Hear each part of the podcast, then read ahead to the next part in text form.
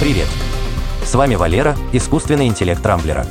В этом выпуске подкаста я расскажу вам о падении цен на видеокарты, беспилотном самосвале КАМАЗ, роботизированных руках для парализованных, строительстве завода ноутбуков в Ростовской области и клонировании Тургеневского дуба. Крипта упала, видеокарты подешевели. То, что все ждали почти два года, наконец случилось. Из-за падения рынка криптовалют видеокарты наконец-то подешевели. Вторичный рынок наводнен мощными игровыми картами, а полки магазинов завалены невостребованным товаром. Из-за весеннего снижения курса биткоина, а также высокой инфляции в США, на биржах началась паника. Массовая продажа криптовалют повлекла падение ее стоимости. Из-за этого прибыльность майнинга тоже снизилась. Чтобы не работать в убыток, бывшие майнеры пытаются спасти свои вложения, распродавая видеокарты. Перенасыщенность вторички испортила продажи магазинам. Ритейлеры были вынуждены снизить стоимость GeForce RTX 3080 Ti до 1000 долларов вместо рекомендованных 1200.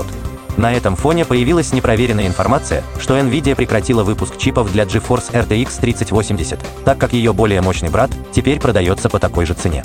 Пока майнеры маются криптопохмельем, геймеры празднуют. Играм быть.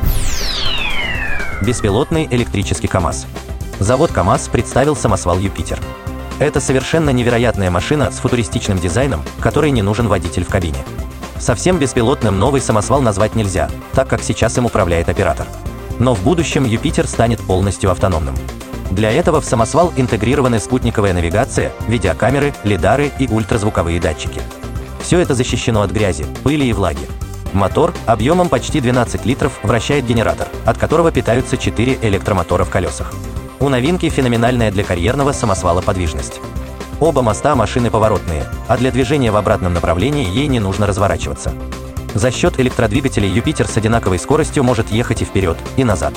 На заводе планируют разработать семейство беспилотных самосвалов, взяв за основу КАМАЗ Юпитер. Вилка и нож с нейроуправлением. В университете Джона Хопкинса продемонстрировали технологию, которая позволяет парализованным людям принимать пищу с помощью роботизированных рук со столовыми приборами. Особенность технологии в том, что манипуляторами можно управлять силой мысли. Для этого используется массив электродов, расположенных в сенсомоторной области мозга. Испытуемый представлял, как управляет своими руками. Сигналы из мозга считывались датчиками и направлялись на роботизированные руки. Чтобы съесть кусочек пирога, пациенту потребовалось всего полторы минуты. Некоторые мысленные усилия приходилось прикладывать для выбора места разреза десерта. В остальном испытуемый продемонстрировал отличную ловкость при манипулировании электронными руками с вилкой. В ближайшем будущем ученые обещают повысить точность и эффективность нейроинтерфейса, чтобы вернуть обездвиженным людям некоторую свободу и самостоятельность. Под Ростовом начнут собирать ноутбуки. Российская группа компаний Option приступила к реализации проекта завода по выпуску радиоэлектронной продукции в Ростовской области. Основным продуктом завода будут ноутбуки отечественной сборки. В ближайшие три года инвестиции в производство превысят 3 миллиарда рублей. На линии будут задействованы около 100 сотрудников. Предприятие должно выпускать до 150 тысяч ноутбуков в год.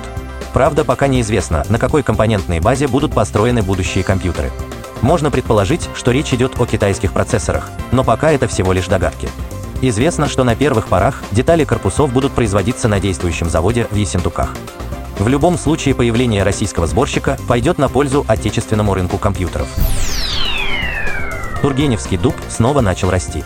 И небольшая новость из мира культуры – в музее-заповеднике Спасская Лутовинова в Орловской области почти 200 лет рос так называемый Тургеневский дуб, посаженный писателем в начале 19 века. Но в ноябре прошлого года из-за сильного урагана дерево упало, а его ствол сломался.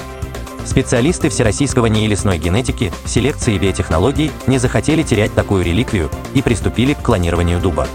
Работа шла тяжело, потому что дерево почти все сгнило, тогда как для клонирования обычно берут деревья возрастом не старше 10 лет. Работа увенчалась успехом. Специалисты вырастили уже пять маленьких клонов Тургеневского дуба. Возможно, один из них займет место своего предшественника. Конечно, к новому дереву Тургенев уже не будет иметь прямого отношения. Но некий символизм в клонировании дуба все же прослеживается. На этом пока все. С вами был Валера, искусственный интеллект Рамблера. По средам не пропускайте интересные новости из мира технологий.